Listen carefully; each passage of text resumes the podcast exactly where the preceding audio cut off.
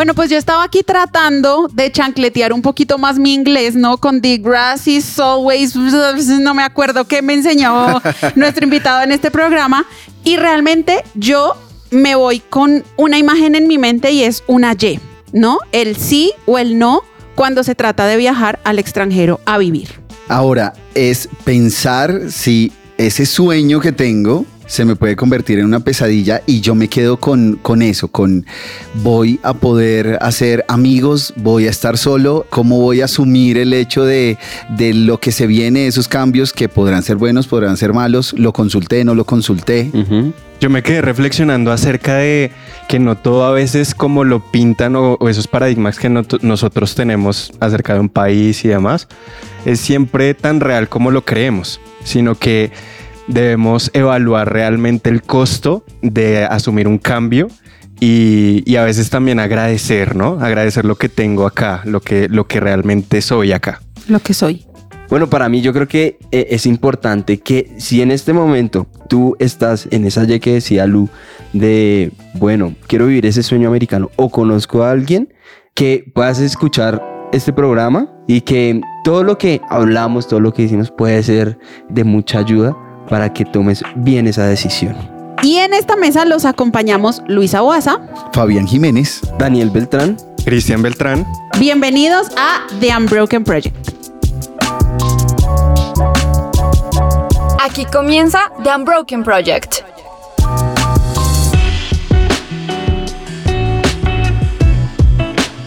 Bueno, y yo les quiero decir la verdad, que es que yo me siento muy rodeada de gente importante, famosa, extranjera, y yo quiero empezar preguntándoles, quiero que ustedes me digan, ¿quién de ustedes ha viajado al extranjero o mejor aún, ha vivido en el extranjero? Yo no he tenido la oportunidad de vivir en el extranjero, pero sí he viajado. Cuéntanos a dónde. He estado en eh, México, Estados Unidos, Cuba, en Guatemala. Epa. Wow. No les digo, no les digo que es que, o sea, yo estoy rodeada de gente muy importante. Dani, yo, tú. Yo, por el contrario, no salgo de, de Soacha, Chía. Ah, eh. Para los que están fuera de Colombia, son municipios que están muy cercanos a Bogotá. o sea, a una hora, media hora. Nunca he salido del lejanos, país. lejanos en el transporte. Están es casi lo mismo de avión que, que en carro. Entonces, nunca he viajado. Hasta este año voy a salir de ¿A dónde? Me voy para México. Ay, muy Voy a- bien. Wow. Uy, Sí. Bueno, pero es todos los que nos lo están alto. escuchando en México. Reciban a Dani, que necesita ahí. Sí, por favor, no me devuelvan. Gracias. Esperas pasar la inmigración. sí. Fabi, tú. Pues yo he estado en Estados Unidos y a mí me pasa algo. Yo siempre visito algún lugar y digo, qué chévere vivir acá. ¿Cómo sería Ajá, vivir acá? ajá. Entonces he estado en muchos polos, eh, en, en Miami y dice, Polo "Uy, qué- Norte, sí". polos. Sí, también, no, no tanto en los polos. A donde sea uno quiere montar un Sí. chuzo y vivir allá. Pero se, se hace uno la idea de, oiga, ¿cómo sería vivir acá? Hacer mercado aquí, cómo me transporto, no sé qué. Y me ha pasado en, en los viajes que he hecho. Estaba en Estados Unidos, en el Reino Unido y en Escocia también. Se miren, pero Sí. es que esta mesa es muy internacional. Bueno, yo les voy a contar una experiencia que yo tuve en la universidad y es que todos mis compañeros se querían ir a vivir fuera del país, pero sus papás tenían cómo mandarlos, los míos pues no. Entonces yo vivía de sus experiencias, entonces todos llegaban hablando así inglés y yo yo los veía y era como mi sueño vivir fuera del país. Quiero decirles que nunca lo logré, pero para mí era un sueño y me comparaba mucho con ellos porque yo decía, quiero. Ahora, les voy a, a contar acá mis infidencias. Yo decía, Abriendo el corazón. yo odio vivir en Colombia. Yo no quiero vivir en Colombia. Ni siquiera sabía por qué. Solo era porque me comparaba con ellos y yo decía, es más chévere allá, es más chévere vivir allá. ¿Ustedes han tenido algún amigo que ustedes hayan dicho, ah, este man la rompió yéndose a vivir fuera del país o la embarró? Yo tengo amigos que, que se han ido muy bien estudiando, hici- hicieron su carrera, se casaron, ya son más americanos, porque estamos hablando en- de ellos en, en Estados Unidos, y hay otros que literal han hecho todo el tránsito por la selva, el Uy. río grande, la bestia, o sea, tienen para hacer, yo creo que Una novela. eh, una novela, un libro. Y les ha ido bien algunos y otros aún están tratando de, de buscar ese sueño. Un sueño que puede ser un sueño o puede ser una pesadilla. Sí. ¿Alguno de ustedes tiene alguna experiencia? Yo tengo amigos que se fueron con visa nómada para poder trabajar con el trabajo virtual desde Colombia y estar en otros países que en Europa. Me pareció chévere, o sea, yo creo que ellos cumplieron ese sueño porque si querían estar por fuera y ya no conozco nada más.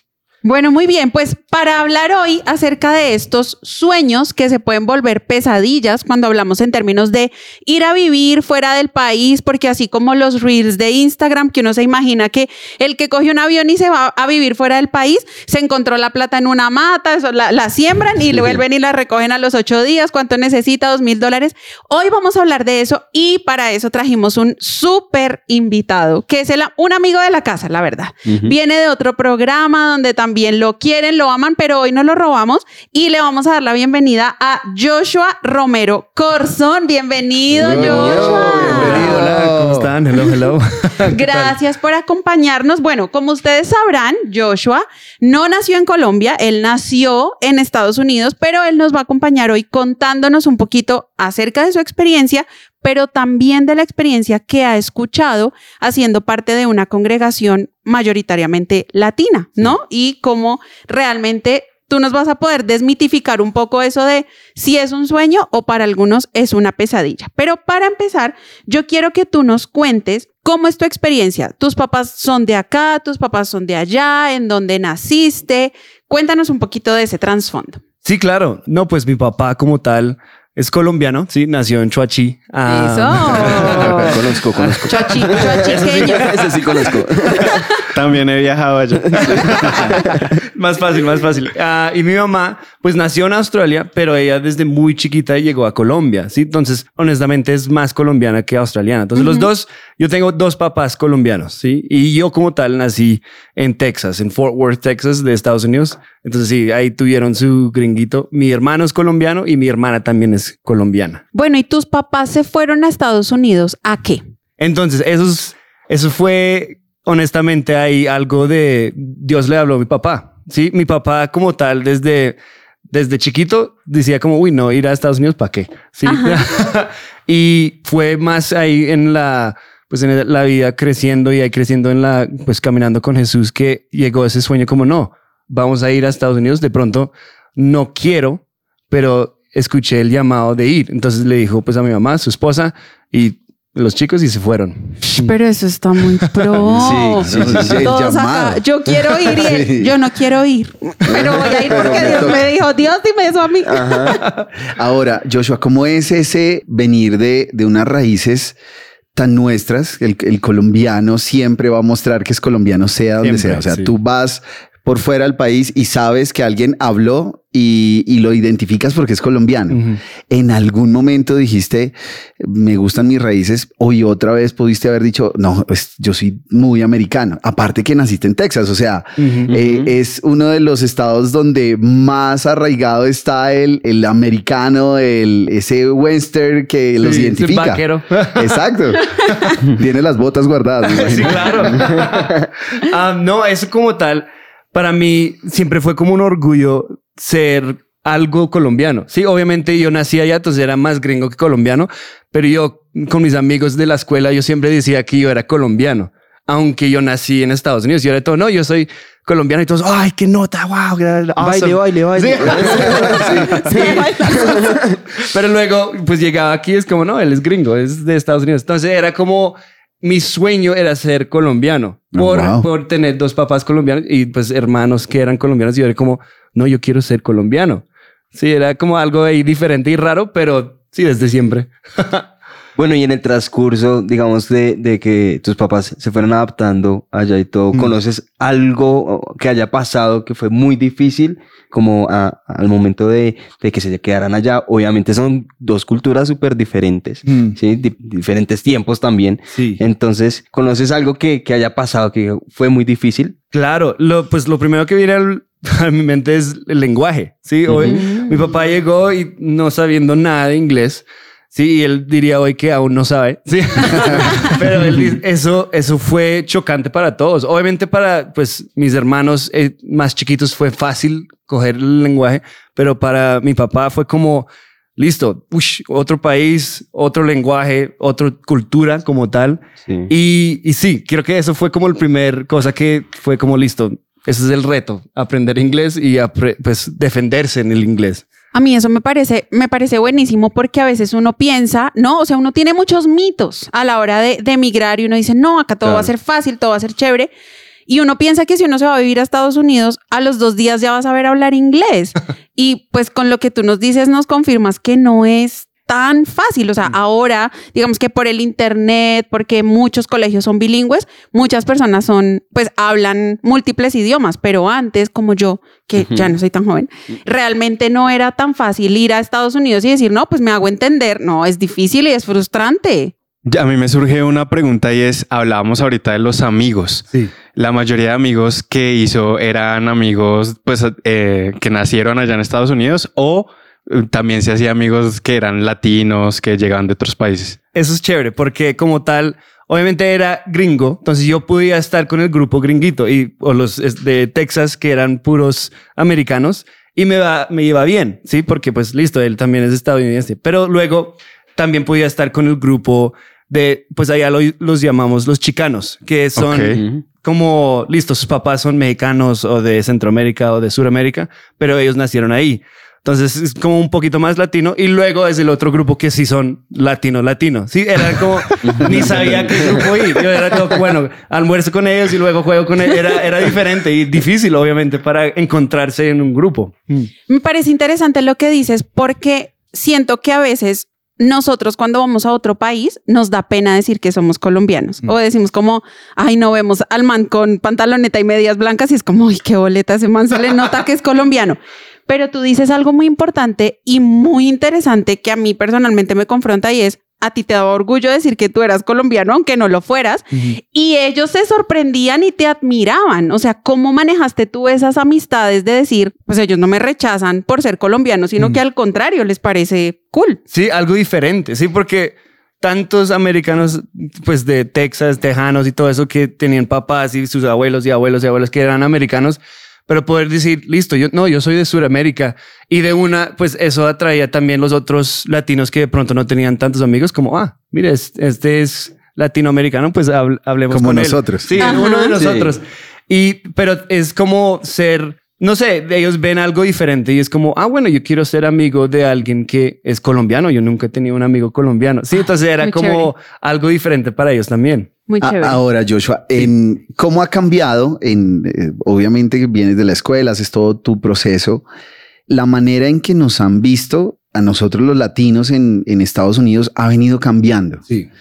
Estados Unidos es un país de inmigrantes, Mm. lo han construido los inmigrantes, pero digamos que ahora ha cambiado mucho por las políticas. Estás en un estado donde ha sido radical el tema contra la inmigración ilegal. ¿Cómo ha cambiado eso? ¿Cómo a medida que tú vas creciendo te vas dando cuenta también de, de ese carácter político, social? ¿Cómo, ¿Cómo empiezan a ver a los latinos y tú siendo latino también? Sí, eso, pues obviamente cuando niño uno no ve eso. Sí, luego uno va creciendo, llega a middle school, llega a high school.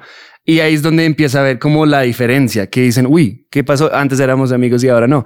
Y es que se nota ahora como, listo, ellos son latinos, ¿sí? ¿Y qué, qué viene con eso? Eso viene como, no, de una empieza a empezar como, no, pandilleros, ¿sí? O, no, pues la droga, o perezosos, o no, nos están quitando los trabajos, sí, empieza como a separar eso como, listo, no, no sé si quiero ser parte de los latinos porque tienen todos estos estigmas, como, ah, no, están entrando, sí, sin papeles, están llegando a, a quitar todo, sí, por decir, es así lo veían, pues los, ahora los estadounidenses que estaban viendo como la política y todo ese estilo. Y más en Texas, como dices, Sí. porque uno, Texas es gigante y literalmente todo ahí en Texas es gigante, pero también la población, por decir, o población de latinos es bastante grande en Texas comparado a muchos otros estados.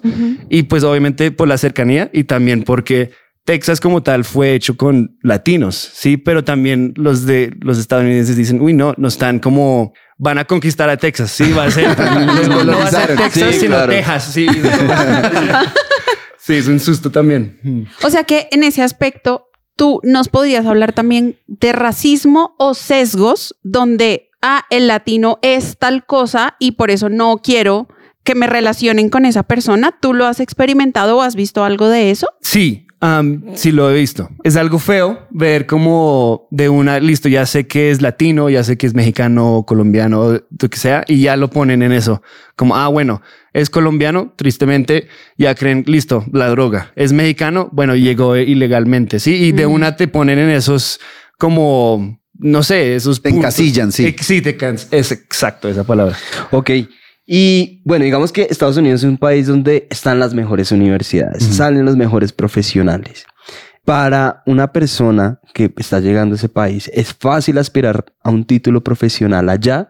¿O por lo mismo el racismo es difícil? ¿Cómo, cómo fue vivir eso? Yo creo que depende de la mentalidad de la persona que va a llegar. Si, si llegan como listo, todo va a ser fácil o no, listo, voy a llegar y voy a poder lo que ya tenía aquí en mi otro país, va a ser fácil hacer lo mismo aquí. De pronto va a ser más difícil. Pero si llegan como, no, me va a tocar como defenderme, sudar, me va a tocar trabajar al lograrlo, ahí sí. Pero es como también no entrar al choque, sino Sí. entrar a, eso es otro país. Si me toca acomodarme a qué estoy haciendo, pero tampoco dar, es como no entregar lo que uno cree para tener lo que uno quiere. No sé si eso Mm. tiene Ok. sentido. Sí, como Ujú. listo, Total. yo Sí. quiero este estudio, quiero este título, voy a entregar mi familia, voy a entregar mi paz mental. Para tener eso, no, uno ya está dando mucho para el balance. Es como no, yo entiendo cuidar sus, sus valores Ok. para lo que quiere. Wow.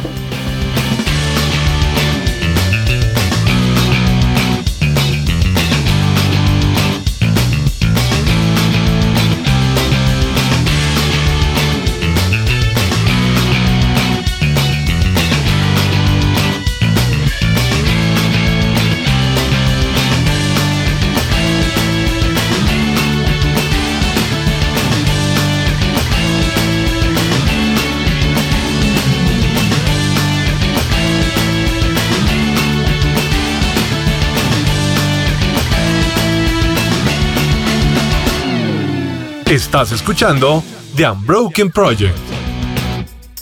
Bueno, la verdad esta conversación está muy interesante y ahora queremos irnos, adentrarnos un poco en tu comunidad, las cosas que has escuchado, esos comentarios que tú has visto, que realmente la gente no recoge plata del piso. Con base en tu experiencia, Joshua, y también en las personas que han tenido la oportunidad de compartir contigo, ¿cuál ha sido o qué ha sido lo más duro que les ha tocado vivir a ellos siendo colombianos o mexicanos o puertorriqueños en esos primeros días de vivir en Estados Unidos? Yo creo que lo más difícil es, digamos, si llegan de, puede ser de México, de Centroamérica, de Colombia, llegan de algo donde tenían todo. Por decir, eh, tenían el buen trabajo, eran abogados, doctores o qué sé yo, tenían el buen estudio. A llegar a un país donde eso ya no importa, o eso sí, no vale nada. Llegar a hacer, limpiar baños, llegar a hacer los trabajos duros, eso como tal rompe como un algo adentro de uno que es como, uy, yo estaba aquí, ahora aquí en, na- en medio de nada pasó esto, como, ¿qué tal? Y eso es tristemente algo que pasa muchas veces. Y a eso yo creo que se le junta el tema de no saber el inglés. ¿sí? Que es otro, otro idioma diferente. Las personas que llegan allí, ¿cómo manifiestan eso? ¿Cuánto tiempo les puede llegar a tomar aprender el idioma? Uy, eso depende mucho, porque eh, también depende el orgullo, por decir, yo lo digo en chiste porque con mi papá, pues nos bro- hacemos bromas de eso, pero por ejemplo, mi papá dice, no, yo no quiero perder mi colombiano, entonces no voy a aprender inglés perfecto. Sí, es como, y uno puede decir como, no, es, es difícil aprender dependiendo de la edad, pero literalmente es entrar a un lugar donde no vas a ser el más inteligente en lenguaje, eso te pega el orgullo bien duro. Uno es como, uy, hello, sí, eso es todo lo que sé que ahora qué hago, sí, y todos te están mirando. Uno de uno, de una está como, uy, no sé qué hacer. Sí, es, es un susto bien bravo para, para alguien recién llegado. Ahora esa falta del idioma Mm. también te obliga a tener trabajos duros, que es Sí. lo que tú decías, por, por no poder tener ese contacto con las personas, pues tienes que, que obligarte a hacer cosas donde no tengas ese contacto social, donde no puedas Exacto. eh, sacar esa buena versión porque no aprendiste el idioma. Eso, eso lo vemos también. Sí, total. Es tan sencillo como lo pintan, porque tengo personas y allegados que dicen, no, pues yo me voy a Estados Unidos y cuido perros. Sí. O cuido niños. O me Arreglo pagan por, cortar el césped. Ajá. ¿Eso es así? Eso es que si ellos llegan, listo, Diego, voy a cuidar niños. Pero esto, un proceso para llegar a cuidar niños, te toca encontrar la familia, te toca encontrar esto. Y si uno no sabe, ese proceso se va a perder. Y de una como, uy, no vi que tantos pasos tocaba para llegar a algo simple como caminar perros o algo simple como vender café. Sí, uno es como, uy, como así me toca sacar visa de, de trabajo, me toca hacer, sacar, qué sé yo, para conducir y todo eso. Es, es difícil, como no saber todo el proceso y llegar ciega, ciego, por decir. Acabas de tocar un punto que para mí es muy importante y yo siempre he tenido esta pregunta. Desafortunadamente, muchas personas que se van a vivir a otros países no se van con permisos de trabajo, porque como Fabi nos decía, pues se van, algunos se van por, llegan en el avión y la familia con flores, bienvenido, pero hay otros que les ha tocado muy duro y se han tenido que ir de ilegales. Sí. ¿Cómo funciona el tema de los papeles? Porque lo que dice Cris, sí, listo, yo me le mido y yo lavo baños y yo cuido perros, pero cuando se trata de un trabajo más serio, tú necesitas papeles Sí. legales y muchas personas sacan papeles que son falsos. O sea, allá me llamo Camila y yo aquí en Colombia realmente me llamo Luisa. ¿Qué riesgo le ves tú a eso? No, es e- ese riesgo, honestamente, no, no balancea como el riesgo con lo que vas a sacar. Sí, no sé si me- Con el explico. beneficio. Sí, con el beneficio. El costo-beneficio, El sí. costo, exacto. Entonces, es llegar como listo, me toca hacer esta mentira para lograr lo que quiero, pero ¿qué tal si me encuentran con la mentira? Me Claro. sacan y Claro, sí. He visto casos que no, 10 años no puedes llegar o nunca, si te Oh. quitan todo. Entonces, ¿para qué hacerlo de esa forma? Si no, obviamente han llegado ilegalmente y no mienten y ahí sí trabajan, les toca los trabajos duros o los más bajos, pero trabajan bien y lo, ha- lo hacen un poquito mejor y siguen el proceso que dicen en Estados Unidos para lograr. Si toma tiempo, pero es mejor tomar el paso largo, sino para no cortar caminos y luego te echan del país, no aguanta. Claro. Y no vas a poder volver a entrar y con la Exacto. misma facilidad. A mí me ha pasado en conversaciones con amigos. Es más, un, un amigo en concreto una vez me dijo, Dani, o sea, que estamos como acá mm, trabajando en algunos proyectos y, y como todo, pues hay vacas flacas. Sí, como que hay momentos en que no, no va bien. y, ¿Por qué no nos vamos a Estados Unidos? Mire que yo tengo un primo allá y está organizando hoteles y eso. El más está haciendo mucha plata. Ganan y entonces dólares, vamos, exacto. Ajá. Seis meses vamos, hacemos una fortuna y volvemos. ¿Es así de fácil? No, porque eh, de hecho me recuerda a otra conversación que, pues lo mismo, entonces, no, mi, mi, mi primo trabaja, es mesero, gana, qué sé yo, oche- oche- ah, 800 dólares al, a la noche, sí, solo con mesas. Todo listo, llegamos y llegaron los tres para hacer lo mismo y dijeron, no, no, ya no necesitamos meseros, ya estamos llenos. Sí, esto Sí. ahora qué, sí, esto, listo, tenía, este era el plan y si llego y ya no está ese plan, ahora qué hago? Sí, es arriesgar Sí. mucho. Y, y también que uno gasta lo mismo. sea, Uy, sí, uno gana en dólares, pero gastan dólares Gastan también. dólares, sí, es como, uy, no, yo quiero los dólares, pero si uno está ganando y gastando a la vez lo mismo, de verdad no estás ganando nada. Ajá. Sí. Ah, ahora, Joshua, ah, vamos a, a empezar a, a romper paradigmas. Sí. Sí. Sobre todo por quienes no conocen cómo funciona Estados Unidos. Estamos hablando que es el, el país número uno en capitalismo. O sea, Mm, el sí. consumo en Estados Centro. Unidos es bárbaro. Sí. Una persona que gana un sueldo promedio eh, tiene que pagar una renta o pagar una hipoteca. Tú me vas, tú me, tú me vas Sí, sí, sí. corrigiendo, tal cual. Ahora, si está viviendo en lo que llamamos en, en nuestros países latinoamericanos, en Colombia, en un conjunto cerrado, en, o en un conjunto de casas, o en un condominio, O sea, es play. eh, o Play tiene que literal, obviamente, pagar una serie de beneficios para poder estar ahí. Claro. Igual el que vive en un, en un apartamento rentado muy pequeñito también tiene que pagar muchos impuestos, hay que pagar muchas cosas. Quitemos ese paradigma, porque claro, vamos y nos vamos a acomodar en el mueble del amigo, eh, así tenga que dormir en la bañera y una almohada. hay que pagar. Claro. Se tiene que pagar y son muy duros cobrando impuestos. Si tú no pagas la renta, no es como en nuestros países que aquí uno coloniza, no paga y para que lo saquen eh, puede No, pasar un ese es pues, mejor dicho. un- tiene que venir el, presidente mismo a firmar una carta. En Estados Unidos tú no pagas y literal viene la policía, Sí, tengas te 10 echan. niños y te sacan. Claro. Y más, imagínate si no tienes papeles o si no tienes forma de demostrar, no, yo soy americano, yo tengo mi visa correcto, ellos van a decir, no, pues ¿qué- no pagaste, ¿qué pasó? O sea, si uno llega de pronto con esa mentalidad, sí, de, de su país, es como, ah, no, tranquilos, vamos a poder, sí, estar en este apartamento un tiempo, no tengo para pagar, bueno, Ujú. ellos van a entender, no, a ellos no le importa. Es- o sea, no van a decir, no, tranquilo, te doy otro mes. No, o sea, es hoy, hoy, porque no tienes el dinero. Sí, firmaste este contrato que vas a poder pagar y no puedes pagar. Entonces, chao. Sí, ahí la consecuencia de una. Sí, Uy. es como sin, decir, sin mercy, without mercy. así. Ajá. Uy, me parece increíble porque de verdad también, o sea, acá se me acaban de cruzar todos los cables y es el tema cultural. Mm. O sea, nosotros somos como, no, pues Dani, préstame cinco mil pesos.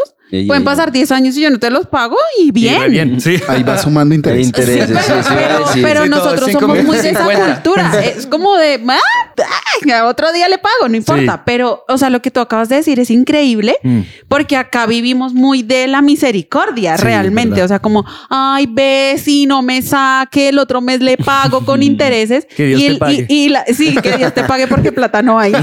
y la vecino te saca. Mm. Pero allá no. O sea, realmente es como te vas, no Sí. importa. O sea, alguien más puede ocupar este espacio y alguien más sí tiene la plata para pagarme. Y tristemente, pues por la razón que de pronto llegan ilegalmente o no te ven tanto como persona, también te quitan como, listo, no eres ciudadano, no eres residente, no te ven como una persona, suena feo, pero te ven, listo, estás como un intruso, por decir, sí, entonces como listos, no lo hiciste bien, o sea, ¿para qué te voy a ayudar? ¿Para qué te voy a dar ese, ese misericordia si no hiciste lo correcto? Y en medio de esa sensación que uno tiene como inmigrante que está en un país prestado Mm. y necesita papeles, ¿cierto?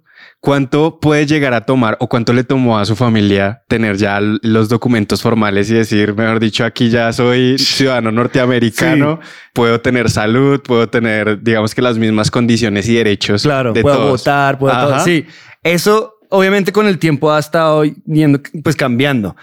Pero para poner un ejemplo, mi mamá, que ha estado desde, no sé, desde los 80, por decir, de pronto los 90 llegó a Estados Unidos, hace un año y medio se hizo ciudadana. Wow. Sí, o sea, Más de 20 años. tomó, tomó su tiempo. Obviamente hay formas de hacerlo más rápido, pero igual no es tan rápido. Sí, no va a tomar ahí como, ah, listo, ocho meses o cinco meses. No, eso toma por ahí más que cinco años. Y es que, listo, uno empieza, llega primero a ser residente. Sí, Sí. eso es como la primer, el primer logro. Luego con eso sí ya toca tomar un examen de ser ciudadano americano y eso no es fácil. Te toca saber la historia de Estados himno. Unidos, del himno, de todos los colores, sí, los presidentes. Y lo digo en chiste, pero es, es difícil. Sí, Claro. no es algo tan como listo, voy a llegar y ser gringo. No, toca tomar el proceso como es y por no eres el único que quiere ser estadounidense. Ajá. Hay muchos también, entonces eso va a tomar un tiempo. Tremendo. Y sí, y, y digamos, bueno, yo, yo he pensado mucho, si algo me pasa ya, ¿sí? ¿Cómo, es- cómo es el sistema de salud? Ay, Entiendo sí. que, que, digamos, por ejemplo, creo que es una tercera parte, ¿sí? de, de, de que la gente tiene salud privada. Ajá. Y allá, pues, unos privilegios y demás. y- Pero para los inmigrantes, los que están indocumentados, ¿qué? ¿Cómo, cómo pueden? Ese es el susto. De Ah. hecho, yo tenía amigos que se lesionaban o- y como la mamá, tú no estás bien, tranquilo. O sea, no, sí, Ya va no, a sí, pasar. Échele café. Sana que sana, colita de rana. y, y es que uno le da miedo, pues, porque no, no, no me van a ayudar como ayudan los demás que sí tienen papeles, ¿no? Es, y va a costar un ojo de la cara Ajá. que me arreglen de pronto, que me pongan tres puntos. Por ejemplo, una experiencia que viví, pues, un amigo que le tocó poner tres puntos. Sí, que no es, uno dice. Pues no- se los pueden poner en la casa. Sí. Sí. Se lo pusiste tú.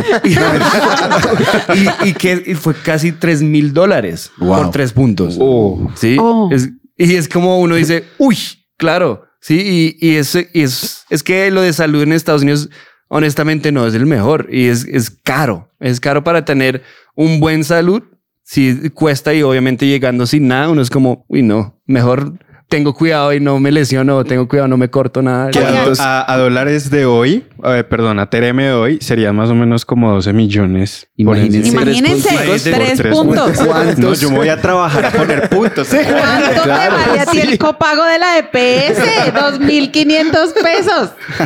O sea, ¿Cuántos, cuántos un universitarios están pensando en este momento haciendo cuentas? Tres puntos, Yo quiero 12 ganar un millones. punto por Yo mes. cobro por ahí unos seis. me voy por el hueco. Lo logro. no, y me parece increíble. Y, y aquí voy a sacar una frustración. Ustedes Dale. me perdonarán. ¿Listo? Si algo lo borran. Pero la gente se queja mucho de nuestro sistema de salud. Mm. Es que no me atienden, es que es muy caro, es que se demoran las citas. Pero yo quiero de verdad, Joshua, que tú nos digas honestamente si nuestro sistema en Colombia, estoy hablando en Colombia, Sí. es malo, o o en general en Latinoamérica, porque por lo que nos acabas de decir, pues cuidado le da una gripa porque se queda pobre. Sí, no, y mira, honestamente, con, pues hablando de, de mí, yo vengo aquí a Colombia a hacer lo de, pues, de los dientes, sí, ah, de los ojos, de todo porque es más barato, es mejor. Siempre, toda la vida. De de verdad, no solo en Colombia, en México, hasta en Canadá. Todos en América, Norteamérica y Sudamérica y Centroamérica, todos tienen mejor que Estados Unidos. Honestamente lo podría decir aquí. Imagínense. Tremendo. y uno queriéndose ir para allá porque allá Sí. todo es Y Y luego maravilloso. gripa y chao, te quitas Ya dinero. voy a sacar la cita médica que he postergado. Oigan, sí, tómense esos exámenes de sangre que tanto han postergado.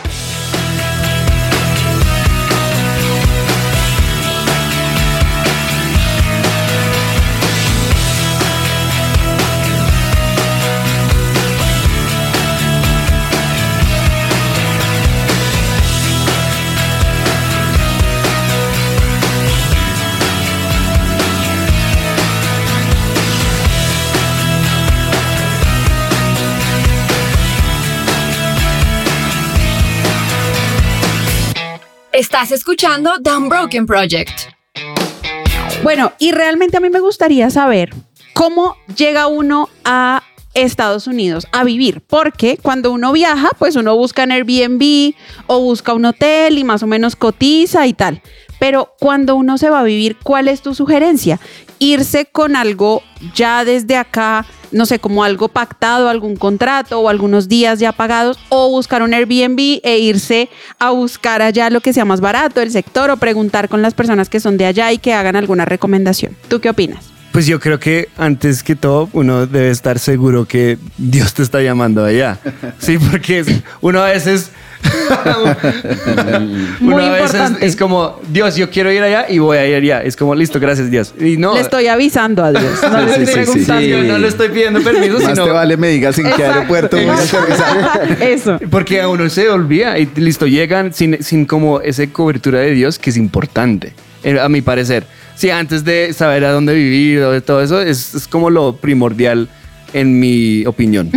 Buenísimo. Hay, hay algo en esos primeros días, sobre todo porque venimos de, de una casa que nos acoge, aquí tenemos los amigos, Eh, hablo de la iglesia, hablo de esa relación que Sí. te estás diciendo que, que- que estamos buscando esa dirección para emprender este sueño, Ujú. porque finalmente nadie se va pensando que le va a ir mal. Entonces...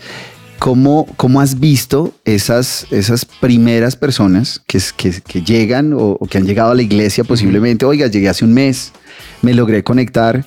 O personas que llegaron, se conectaron y se perdieron un tiempo y luego regresaron, porque ese es un problema. Creo yo que en un país de tanto consumo, de tanta demanda, pues sencillamente nos limitamos al, al Dios dinero y, nos olvidamos del, del Dios al que debemos acudir. Sí, y es que algo tristemente, pues la mayoría de las experiencias que hemos visto es llegan y se olvidan del Dios que creen y como dijiste el Dios del dinero y también algo de Estados Unidos que es horrible en mi en lo que pienso es que la familia no es importante, ¿sí? Entonces llegan y si no tienen cuidado van a perder lo de la familia, que es algo tan lindo de Latinoamérica, sí, tener la, la cercanía de la familia. Llega y es como, no, dinero es lo importante, casa, trabajo, sí. Y pierden eso de, no, mis hijos, mi esposa, mi esposo, la iglesia. Se empieza a perder eso solo porque em- eh, entendieron como, no, el- aquí el Dios es el dinero, el, capa- el capitalism, con- consumir y todo eso. Y se les olvidaron lo, lo que les importaba, sí, lo más importante. Hay algo que, devolviéndome un poquito a la película de, de, de cuando me estaba hablando este amigo de que vámonos allá, yo decía, y para mí es difícil, porque yo no, coincido, no, no, no concibo más bien como irme allá lejos de, de mi familia, Ujú. ¿sí? Acá de mi mamá, de mi papá, de mi hermano, esperemos, ¿sí? Ahorita, pues digamos, si estuviera casado, obviamente no lo haría. si estás escuchando esto, amor, estoy... Tranquila, tranquila. Tranquila, tranquila, no se vaya. Eh, Pero hay gente que hace eso también. Sí, exacto. Por Que esa es una decisión muy dura. Ush, sí. pero no, llegar hasta allá. Pero es porque sí, hay un sentimiento de que voy a estar solo. Mm.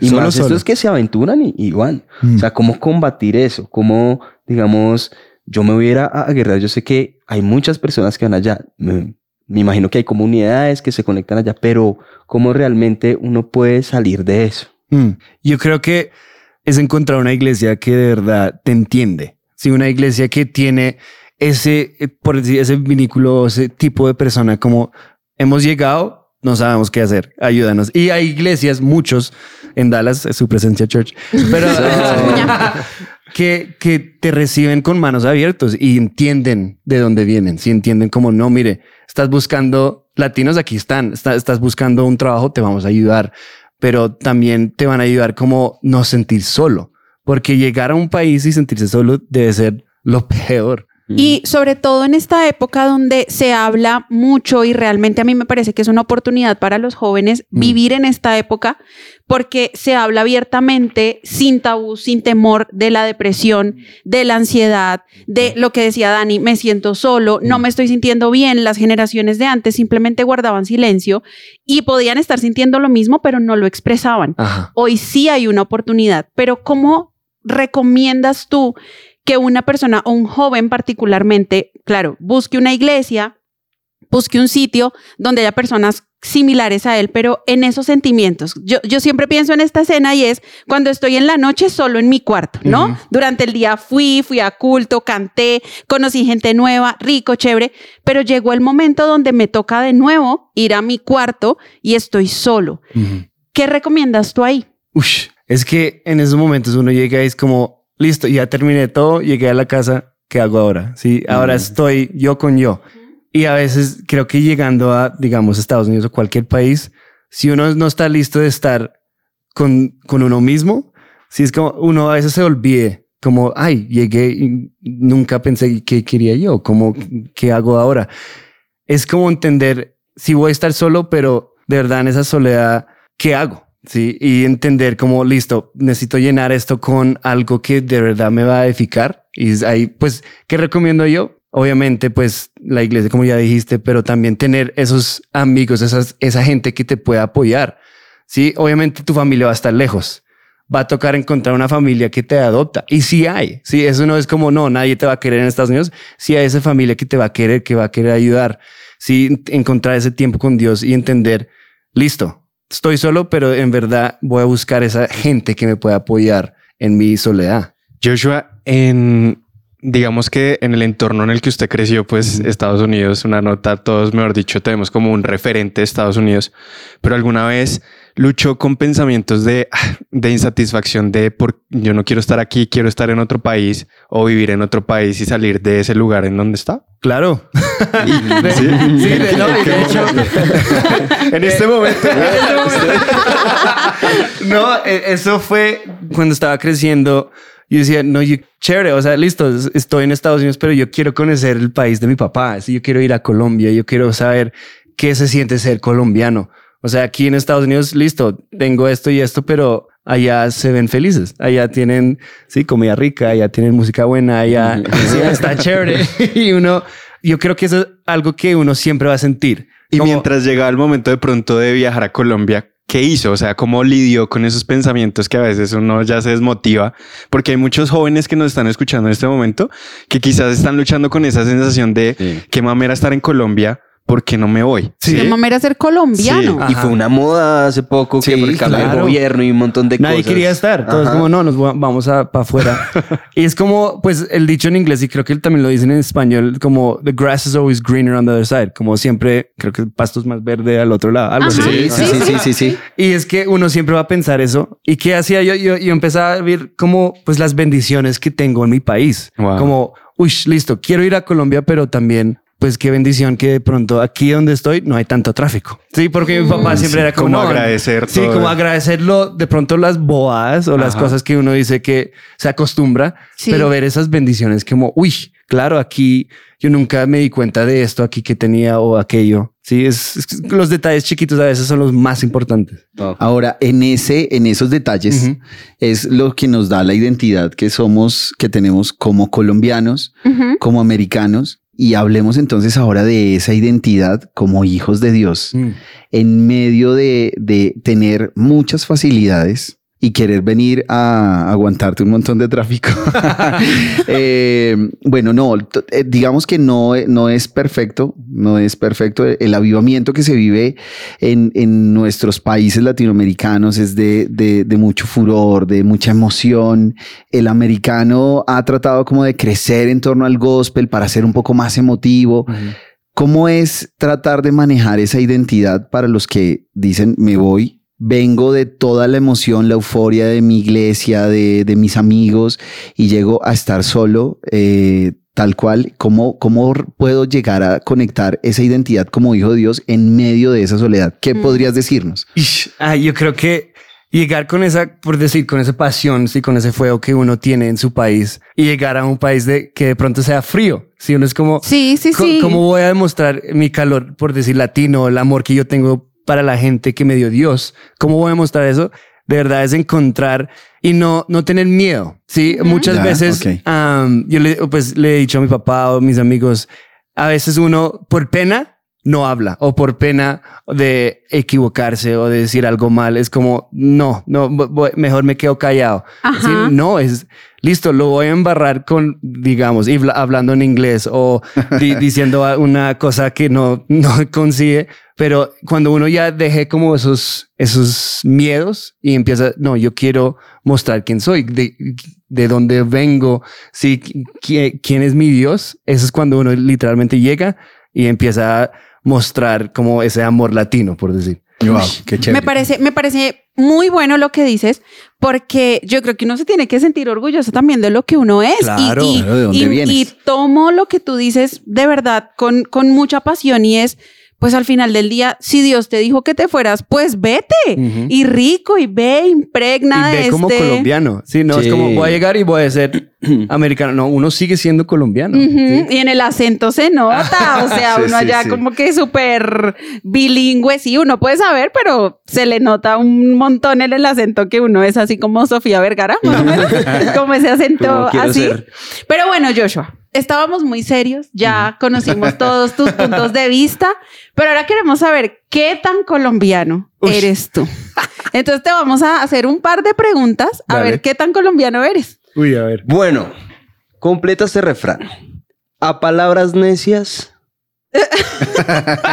A palabras. ¿Se lo saben los de la mesa? Sí, claro. sí, sí, sí, sí, sí. Entré fuerte, entré fuerte. Pido disculpas, pero. ¿Sí? ¿A palabras necias? Eh, no, no idea. No, hoy aprendemos. A palabras necias. Oídos sordos. Yo tengo otra- he escuchado. sí, sí. Yo tengo otra pregunta. ¿Y es qué celebra Colombia el 20 de julio? Ah, Día de Independence. Independence. Oh. Ah, muy bien, muy bien, muy Independence Day, ¿no? Sí, sí, sí, el, Está bien, el está colombiano bien. más gringo. Exacto. Bueno, en Navidad, ¿qué hay dos cosas que no pueden faltar de comer? Buñuelo Ajá. y natilla. Ah, ¿Lo hacen en tu excelente. casa? O sea, Es ¿lo difícil, encuentras? es difícil encontrarlo y a veces uno lo encuentra y es caro. O sea, el colombiano ¿en que llega a hacer buñuelos, pues no lo va a vender ahí por 3 mil pesos. Ah. sí, tres buñuelos, 10 dólares por ahí. Uy, ahí le hicieron bien. De Ay, esto- amigos. De esos tres deportes, ¿cuál es el deporte nacional de Colombia? ¿El tejo, el fútbol o el patinaje? Uy, pues uno quería decir el fútbol, pero mi papá ahí me está como gritando. Yo creo que es el tejo. Ah, bien, bien, sí, sí, bien, sí, muy es el bien. tejo, es el tejo. Muy bien. Bueno, ¿qué es ñapa? ñapa. Eso es como, no sé si es esto, pero uno pide, por decir, 10 panes y te dan uno extra. Súper sí, bien, sí, sí. ¿Has pedido ñapa en Texas? Allá no de hay hecho, en ñapa. inglés eso se llama Baker's Dozen. Ok. Entonces uno pide 12 y te dan como el, ter- el 13. El, Ajá. Sí, Ajá, otro. Yo quiero pero, pero hay que pedirlo. Sí, no, no, no. Ellos, us, depende del lugar. Ah, Sí. ok, ok. Sí, hay una corrígeme influencia en latina. esto a este latino. Yo llegué a Estados Unidos a un sitio de hamburguesas. No es McDonald's, ¿no? un sitio de hamburguesas súper conocido, hamburguesa ¿Cuál? rica. eh, ¿Shake Shack? Sí. Ajá. Y me dicen, eh, puedes, puedes tomar más gaseosa. Y dije yo, ñapa. y me dice, y me dice mi esposa, no, refil. No, ush, es que yo les dije Claro, desde claro, el es principio no de este programa. Aquí hay gente muy importante, aquí hay gente muy bilingüe. O sea, yo, yo, estoy. quiero, yo quiero cerrar con esta. Cuando los colombianos hablamos de no, esa situación está hecha un chicharrón, ¿qué quiere decir? Sí. Es que eh, está frito. Es- o sea, está, mejor dicho, no, no se pudo. Sí, sí, sí, muy bien, muy bien, muy bien. Sí, sí tiene Colombia. Ahí está. No, lo traes, lo traes. 2%. Bueno, y como hincha del fútbol, ¿sí? ¿Hay Sí. algún- algún equipo que, que le vaya un poquito más? ¿En ¿O- Colombia? O, lo reserva? Claro, sí, pues aquí lo tengo, pero no sé si va a ofender a otros. No, dilo, No, no, dilo. no, no. Dilo, dilo. No, pues fa, fa, fa, Santa Fe. Ah. No, no, no. Solo no. rojo. Aquí se pararon unos cuantos de la mesa. Me dejaron solo. Bueno, y realmente no nos queremos ir sin darte las gracias, Joshua. Particularmente me divertí muchísimo en este programa. Te agradecemos habernos compartido tantas experiencias, tantas cosas tuyas de las personas que conoces. Y realmente, ¿cómo cerrarías tú este programa? ¿Qué le dirías a los oyentes? No, pues a, a ese joven o esa persona que está como, uy, voy o no voy. Yo diría que, pues, lo más importante o para recordar, retomar todo lo que hemos hablado, no olviden hablar con Dios y preguntarle, no, no decirle voy, no, preguntar, debo ir, sino olvidar sus valores de familia, sí, no olvidar de dónde vienen, sí, de ser colombiano, de Latinoamérica. Y al final de todo, recordar que, listo, si, es, si este es el nuevo capítulo, lo voy a hacer a la mano de Dios, sí, voy a llegar con Él y lo voy a lograr. Y si no, si es aquí, listo, voy a ser feliz en mi país, voy a ser orgulloso de donde vengo y entender que donde sea que vayas donde sea que te quedas, Dios va a estar ahí para, so- para ser tu amigo y para ayudarte en cualquier cosa. No siempre el pasto es más verde del otro lado de la cerca. Ahora en inglés. No. The grass is, the grass is always greener on the other side of the No, the, uh, the grass is not always greener. It is not always greener on the other side of the. Yes, yes. Yes. Imagínense esto. Re o sea, bien. importante. Ok, clase. Ah, bueno, si quieren clases de inglés, entonces nos escriben. Ay, no, no es cierto. Nos vemos.